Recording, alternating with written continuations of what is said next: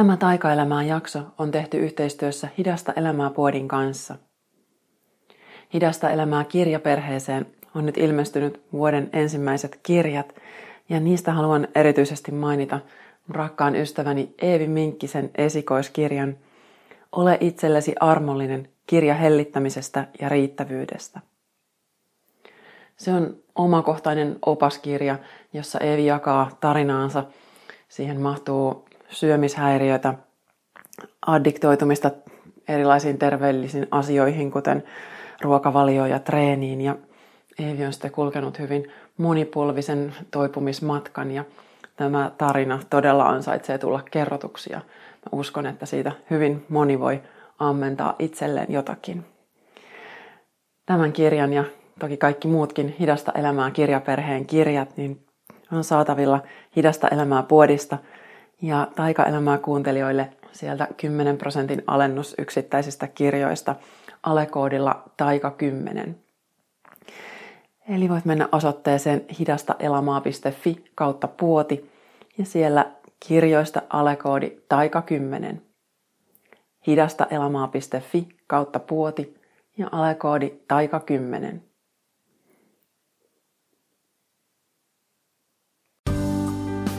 Taikaelämää. Hyvinvointia, henkistä kasvua ja aitoja ajatuksia ihmisenä olemisesta. Katri Syvärisen seurassa.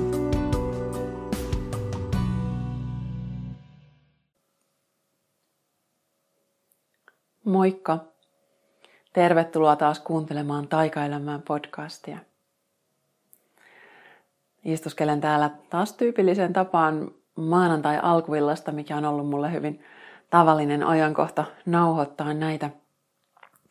Ja mun ikkunasta näkyy aivan ihanan luminen maisema, se mitä sitä vielä näkyy, mutta ihanaa on se, että vielä ei ole ihan pilkko pimeätä. Pari viikkoa sitten tähän aikaan oli vielä ja nyt on semmoinen pieni hämärä ja vähän, vähän pientä kajoa vielä jäljellä. Ja se tuntuu jotenkin tosi ihanalta, että vihdoinkin tuntuu, että se pimein aika on taas voitettu ja ollaan menossa valosampaan suuntaan. Ja mä ajattelen, että siitä saa todella luvan kanssa nauttia, että, että kyllä se on meidän sekä keholle että mielelle toi valo ihan suunnattoman tärkeä asia. Kaksi viikkoa on mennyt tätä vuotta. Vuosi on alkanut aika aktiivisesti, että monenlaisia juttuja on lähtenyt heti liikkeelle tässä – Mm, on suunnitellut useampaakin uutta kurssia eri yhteistyökumppanien kanssa ja niitä jo sitten löytyykin mun kotisivuilta. Ja se on jotenkin tosi ihanaa, että jos pääsee aivan ihanien ihmisten kanssa tekemään aina tosi ainutlaatuisia juttuja, että aika harvoin mulla ei ollut se semmoinen tapa, että mä tekisin jonkun tietyn kurssikonseptin ja sitten sen kanssa kiertäisin kauheasti aina niin monta paikkaa, ainakaan tyypillisesti, vaan useimmiten nämä koulutukset ja workshopit on semmoisia tosi ainutlaatuisia juttuja, jotka syntyy inspiraatiosta, ilosta, joko yksin tai jonkun toisen kanssa. Ja sitten se on se ainutlaatuinen elämys just semmoisena kuin se on. Ja sitten seuraavalla kerralla taas tehdään jotain muuta. Toki joskus jotain hyvää konseptia voi vähän toistaakin, mutta mä oon huomannut, että itse tykkään kyllä siitä jatkuvasta uudistumisesta. Ja toivottavasti nähdään tämän vuoden aikana jossain ihanassa tapahtumassa, että vaikka mitä kivaa on kyllä tulossa. Ja vuosi on alkanut myös sillä ihanan, just se selkeys, mitä mä oon tähän nyt toivonut, niin se on aika hyvin pysynyt, että mä oon pystynyt keskittyä siihen, mitä mä teen, jättänyt vähän vähemmälle sitä, mikä ei tunnu oikealta. Edelleen nukun puhelimen kanssa eri huoneessa ja ja uuden vuoden lupaus, tämä päivittäinen meditaatio on matkassa. Nyt on 15 päivää sitä ja se tekee kyllä hyvää.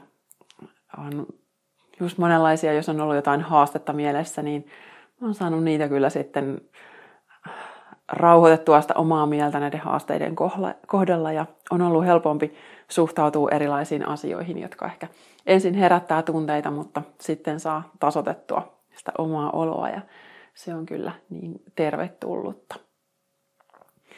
Mutta sitten kun on vuoden aloittanut tosi reippaasti, niin sitten myös huomasin tässä jo viime viikonloppuna nyt, että olikin sitten taas jo semmoisen oman hiljentymisen ja rauhoittumisen aika, että, että yhtäkkiä huomasi, että ei ollutkaan enää niin paljon voimia häsätä mihinkään suuntaan, vaan kaipas vaan ihan semmoista hiljentymistä ja ää, itsekseen olemista myös, niin tässä just eilinen sunnuntai meni sillä tavalla, että enemmän vaan lueskelin ja meditoin ja kävin illalla Espoossa Kärkäisen Kaisan aivan ihanassa joogassa. Suosittelen lämpimästi Kaisan tunteja. Niin oli semmoinen oikein tosi hyvällä tavalla sisäänpäin kääntävä tunne sen jälkeen. Ja, ja tuntuu, että sitten saa myös todella sitä omaa, omia voimia palautettua, kun malttaa ottaa sen ajan. Ja kun tunnistaa sen, että nyt ei, nyt ei riitä just energiaa mihinkään suuntaan, niin sitten ei just siinä hetkessä edes yritä sitä. Ja tämä oikeastaan liittyy jo hieman siihen, että mistä mä oon tänään ajatellut puhua. Mulla on ollut mielessä teema tässä jo joku sen viikon. Se nousi tuolta joululta esiin ja sitten mä olin ajatellut sen tälle päivälle ottaa ja sitten mä ajattelinkin, että mä en tiedä uskallaanko mä kuitenkaan puhua siitä – kunnes mä nyt juuri tässä aloittaessani nostin kortin, joka sitten toi mulle sen sellaisen fiiliksen, että kyllä mä pidän tästä mun ajatuksesta kiinni ja puhun siitä, mistä olin ajatellut puhua. Mä kerron ensin, että tämä kortti on tämmöinen kuin anteliaisuus. Tämän kortin valitseminen kehottaa sinua avosydämisyyteen ja merkitsee, että olet valmis kohoamaan tämän jalon hyveen tasolle. Enkelit ehdottavat, että annat itsestäsi vapaasti, avoimesti ja rakastavasti. Avokätisyyden palkkio on valtava, sillä kaiken, minkä annat avoimesti ja sydämellisesti muille, saat moninkertaisesti takaisin. Ja sen viesti on tosi kaunis. Ja kuitenkin tämä on myös sellainen, joka on helppo, mä ajattelin, että se on helppo tulkita väärin. Ja jos nyt menen siihen, mistä mä olin aikonut jutella, niin se idea lähti tuolta joululta, kun lueskelin netistä vähän kirjallisuuskritiikkejä, mitä en tyypillisesti tee, mutta nyt mulla oli siinä monenlaisia lukemiseen liittyviä juttuja mielessä ja sitten vähän sellaisin Goodreads-sivustoa ja sieltä katselin semmoisia kirjoja, mitä mä oon itse lukenut ja mistä mä oon itse tykännyt. Ja, ja sitten mielenkiinnolla katsoin, että niin, että mitäs muut näistä on oikeastaan tykännyt tai ei tykännyt. Ja kaikkein mielenkiintoisin havainto, mitä siellä oli, oli semmoinen, että yksi mun monen vuoden suosikki, Elisabeth Gilbertin Eat, Pray, Love, joka varmasti on hyvin monelle tuttu, se on semmoinen kirja, josta mä oon joskus sanonut, että jos mun pitäisi joku ottaa mukaan autiolle saarelle, niin varmaan ottaisin sen. Ähm, ehkä se sama pätee edelleen, saattaa olla. Mutta se on semmoinen kirja, joka on kulkenut mulla mukana monta vuotta. En muista edes ensimmäistä lukukertaa, mutta ehkä toinen tai kolmas oli sitten semmoinen silloin viisi vuotta sitten, kun mä olin lähdössä tälle mun omalle irtiottomatkalle taikuihin, niin silloin mulla oli sitten Eat, Pray, Love yhtenä kirjana matkassa mukana. Ja muistan, että se ei ollut mun eka kerta, kun mä sen luin, mutta ehkä just toinen tai kolmas. Ja se silloin osui ja upposi niin, niin, niin, niin syvälle, koska äh, olin suurin piirtein samanikäinen silloin, kun Liz Gilbert tämän tarinan tapahtumahetkellä ja hän kävi läpi avioeroa ja lähti matkailemaan maa, maailmalle vuodeksi. Ja minä sitten matkailin paljon lyhyemmän aikaa, mutta oli kuitenkin sellaista samaa taustaa, että itse myös kirjoittaja ja oli se erotilanne siinä just ollut päällä, niin se tuntui jotenkin tosi omalta tämä story. Ja mun mielestä hän siinä kirjassa osaa tosi kauniisti kuvata sitten hyvin monia näitä tunnekuorman purkamiseen liittyviä oivalluksia ja vaiheita, mitä se sisältää ja, ihan, ja myös konkreettisesti sitä tunnetta, että, että tosi paljon semmoista, mihin pystyy itse samaistumaan. Ja tämä kirjahan myynyt ihan hirveästi Ja mulle selvisi vasta sitten nyt, kun mä luin sitä Goodreads-sivustoa, että hetkinen, suurin osa ihmisistä ei välttämättä olekaan tykännyt tästä kirjasta juuri lainkaan. Tai en nyt sano suurin osa, sitä on myyty, mitä se oli, 10 miljoonaa kappaletta. Mutta sitten arvosteluissa hyvin tyypilliset kommentit oli tämmöistä, että onpa tämä itsekeskeistä ja omahyväistä ja kylläpä tämä kirjoittaja nyt valittaa kaikesta ja kuinka kiittämätön hän on, vaikka hänellä oli ihan hyvin asiat ja sitten hän vaan vastuuttomasti halusi lähteä sieltä arjestaan pois ja tekemään jotain muuta maailmalla ja etsimään itseään ja kuinka, kuinka jotenkin, kuinka monin sanoista kerrottiinkaan, että miten, miten vääränlainen tämmöinen ratkaisu on ja miten sellaista ei saisi tehdä. Siihen oli, oli monta syytä. Ja tämä oli mulle tosi mielenkiintoinen muistutus siitä, että aivan, että hyvin, hyvin monen ihmisen mielestä se oma sisäinen prosessi onkin itsekeskeistä oman navan kaivelua. Ja, ja se, että jos on monenlaisia tunnekerrostumia, niin sitten se niiden purkaminen, että sit se onkin valittamista tai mi- mitä tahansa. Ja tämä ei itse asiassa ole mullekaan ihan täysin vierasta siinä mielessä, että, että esimerkiksi ihan mun omalta perheeltä mä olen useita kertoja jotenkin rivien välissä tai joskus jopa ihan suoraan kuullut, että, että, niin, että ei se elämä voisi nyt oikeastaan koko ajan vaan olla sitten ihan näin, näin itsekeskeistä tai että kyllä maailmassa on muutakin kuin se, kuin, kuin sinä. Ja nämä kaikki kommentit oli sitten ilmeisesti tullut sen perusteella, kun että mitä mä on, olin viime, sitä aikaisemmin viime vuosina jakanut ja minkälaisia asioita mä oon pohdiskellut, niin siitä sitten mun oma perheeni päätti, että tämä on tosi, tosi itsekeskeistä. Ja nyt se jotenkin tuli sitten mieleen, kun näitä kirja-arvosteluja luki, että aivan, näinhän se tosiaan on. Ja mä en oikein tiedä, että miten tähän suhtautuisi, koska mä ajattelen, että lähtökohtaisesti hyvin, hyvin iso osa meistä on aika itsekeskeisiä.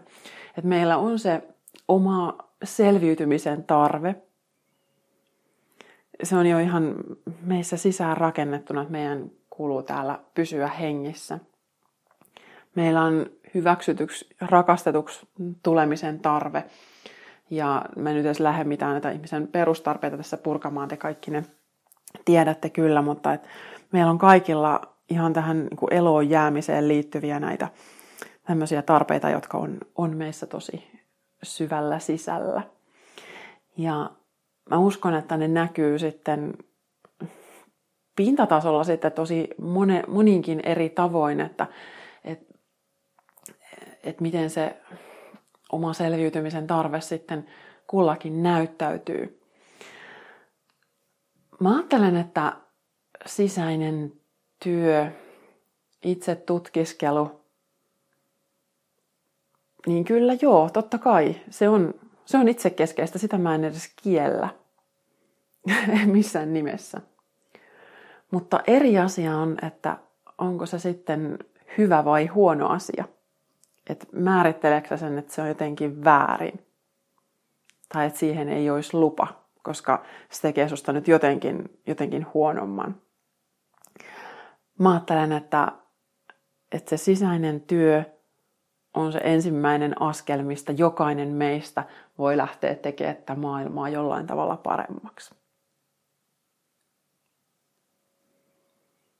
Et se, että kun itsensä kanssa tulee paremmin sopuun, alkaa tuntea niitä omia tunnemekanismeja,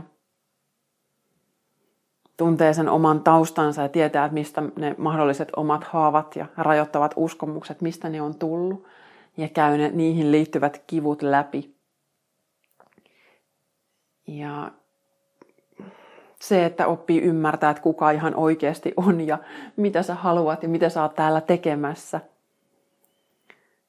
Niin mä ajattelen, että se on oikeasti kaikkein isoin lahja, minkä sä voit tälle maailmalle antaa.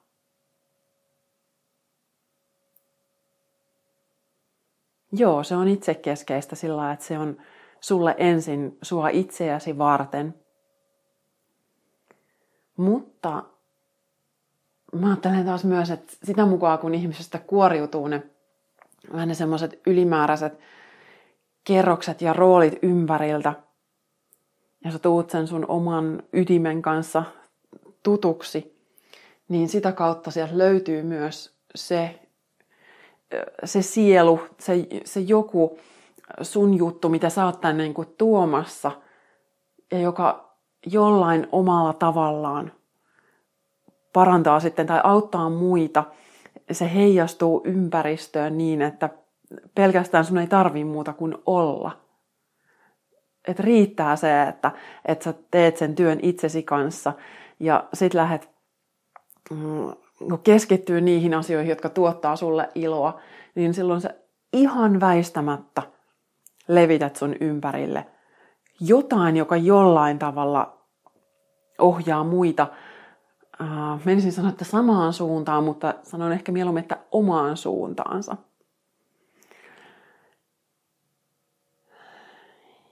Ja silloin mä ajattelen, että me tullaan tähän anteliaisuuteen. Et silloin kun sä oot sinä ja sun on hyvä olla sinä, niin silloin sä oot täällä automaattisesti myös antamassa jotain. Ja silloin sä teet sen, just niin kuin tässä kortissa sanottiin, että sä annat itsestäsi vapaasti, avoimesti ja rakastavasti. Ja se vapaa, avoin ja rakastava antaminen, niin se on aivan eri asia kuin se, että jos rupeaa antamaan, auttamaan velvollisuudesta, odotuksien takia – sen takia, että nyt mun kuuluu. Totta kai, jos lähipiirissä tai missä tahansa, jos joku pyytää apua, jos on joku hätätilanne, niin kyllä. totta kai silloin ei tarvitse ensimmäisenä miettiä, että no minä tässä nyt hoidan omia kynsiäni juuri, että tämä minun hyvinvointi menee etusijalle. Ei, ei tietenkään niin, mä en tarkoita mitään semmoista totta kai jos tulee jotain, niin sitten kuka tahansa meistä voi venyä hetkellisesti tai jonkun aikaakin sillä, että, että jättää sen itsensä taustalle ja auttaa muita. Mutta se ei voi tapahtua jatkuvasti koko ajan niin, että se sun oma itse jää aina jonnekin taustalle. silloin helposti alkaa kun auttaa sieltä, että jos meilläkin on niin paljon sitä semmoista, että pidetään hyveenä sitä, että mä, mä nyt vaan hoidan muut ensin ja mä oon sitten itse joskus viimeisenä, jos olen ollenkaan, että ei, ei näillä mun tarpeilla nyt on niin väliä. Mutta se jälki, mitä siitä syntyy pitkällä tähtäimellä, niin se ei ole kaunista ja se ei ole hoitavaa. Sitten aletaan puhua uhriutumisesta ja tämmöinen marttyyrienergia, niin se ei tuo maailmaan kauheasti mitään hyvää. Eli se, että jos aina joku sun ulkopuolella menee sun edelle, niin se kyllä syö sitä omaa jaksamista ihan valtavasti.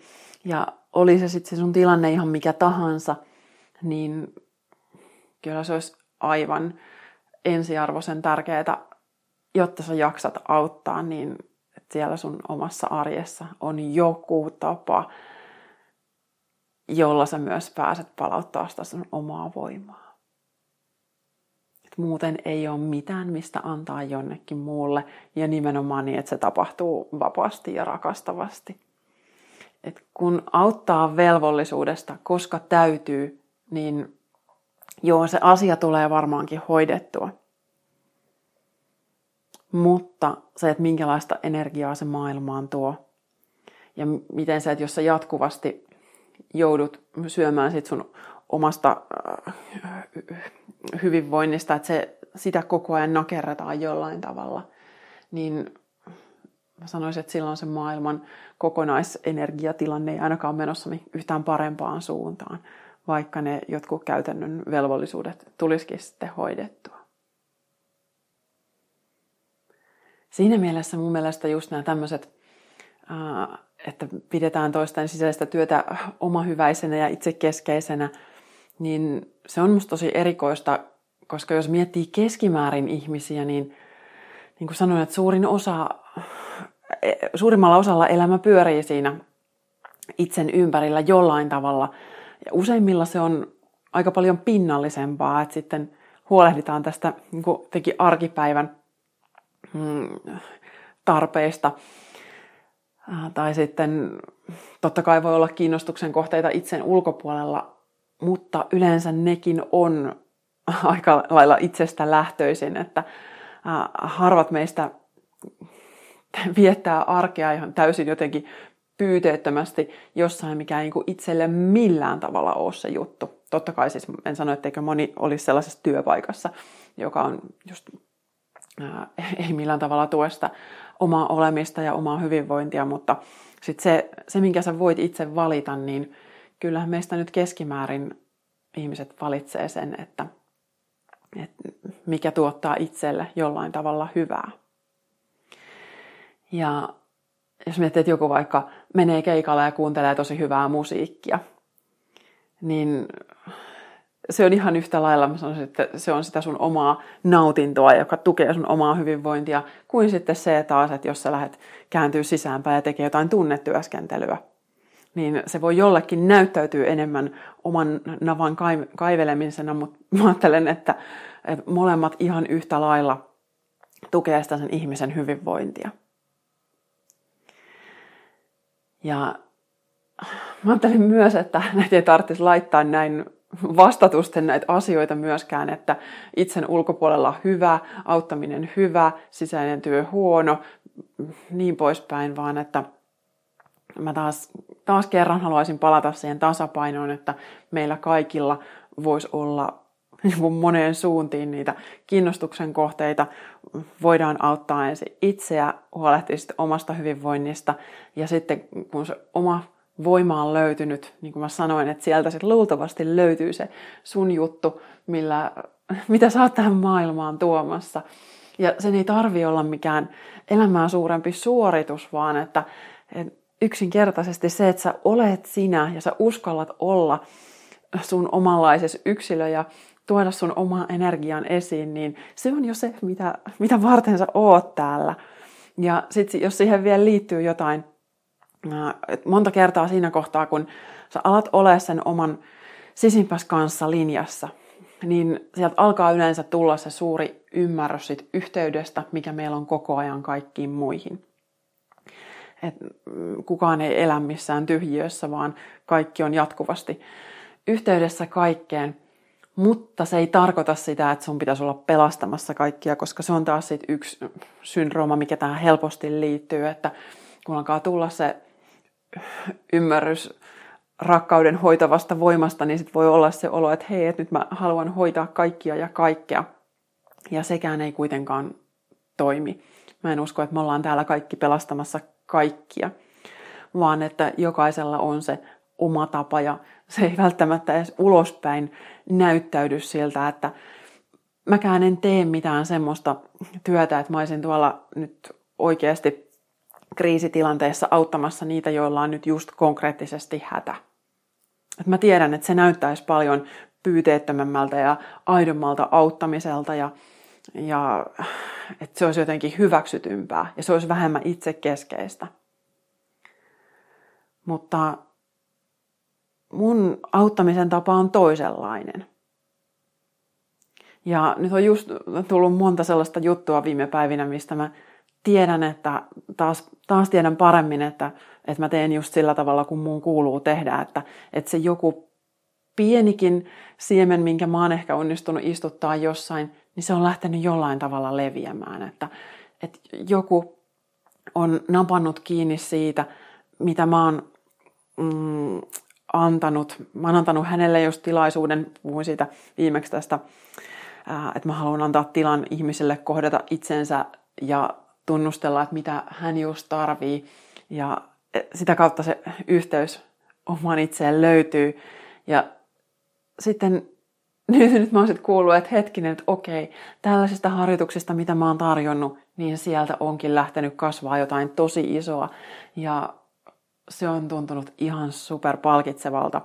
Että jotain siitä kivestä, minkä mä oon pudottanut Tyynen järven pinnalle, ja siitä on ensin tullut vaan se ihan yksi pieni rengas, mutta sitten se on lähtenyt leviämään eteenpäin, ja nyt se leviää paljon pidemmälle. Ja samaan aikaan siellä sillä samalla järvellä on ihan valtava, valtava määrä muita. Se mun pikkukivi on vaan yksi ihan pikku hippunen siellä. Siellä on miljoonia muita, jotka on tipauttamassa sitä omaa kiveään jollain tavalla, jokainen omalla ainutlaatuisella tavallaan.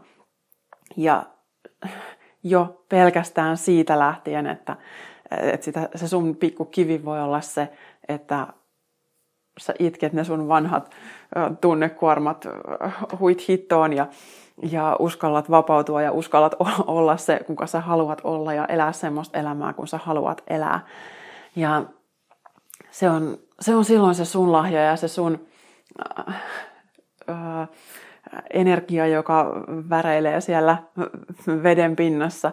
Ja siellä voi olla sit ihmisiä, jotka ottaa vaikutteita vastaan tosi monesta suunnasta ja ne auttaa taas niitä olemaan se, joka jakaa eteenpäin jotain muuta.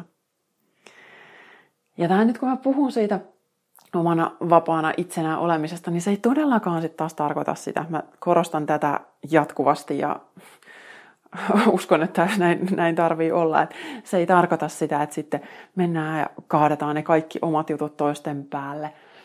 Et meillä on jo, se on mun mielestä niistä vanhaa maailmaa, että et, et jokainen tunnetila, pinnallinen tunnetila oksennetaan jonkun läheisen niskaan. Totta kai sitä välillä tapahtuu, ei sinne mitään, mutta olennaisempaa on just se, se sisäinen työ. Just tämä itsekeskeinen oman navan kaivelu, että sä meet ja katsoo peiliin, että hei, miksi musta tuntuu tältä, mitä tämän tunteen takaa löytyy, mikä ydinjuttu siellä on, mitä mä oon ehkä jäänyt joskus vaille tai mitä mä haluaisin nyt jollekin sanoa. Ja niin usein sieltä sitten tulee ne semmoiset omat hyväksytyksi ja näky, näkyväksi tulemisen tarpeet, että mä ihan oikeasti saan olla se, joka mä oon. Ja se on just se, joka sun sitten, kun sä sen sieltä löydät, niin sen jälkeen sun on paljon helpompi olla fine kaiken sen kanssa, mitä ulkopuolella on. Ja kuten tässä juuri on itse todennut, niin kyllä edelleen en sano, että voisi aina olla tseen. Se ei ole se juttu. Me ollaan ihmisiä eikä, eikä mitään äh, tseen hahmoja, jotka ei ikinä heilahtaisi mistään. Että tämä on osa, osa meidän polkua, että, että ollaan ihmishahmossa ja tunnetaan niitä ihmisten tunteita. Ja, ja niin saakin olla. Ja se, että jos niitä monenlaisia reaktioita tulee, niin saa tulla, mutta se on se sun valinta, että mitä sä niillä teet. Katsot, katsotko niitä rauhassa itseksesi vai oksennatko vaan jonkun päälle? Koska mä katson, että nyt tässä se todellakin se itse keskeinen vaihtoehto on, on se oikea. Koska sitten kun sä löydät sieltä sen sun oman rauhantilan, niin sen jälkeen sulla on mitä antaa.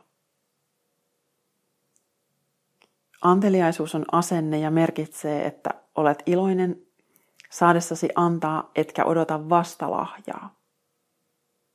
Lukee vielä tässä kortissa.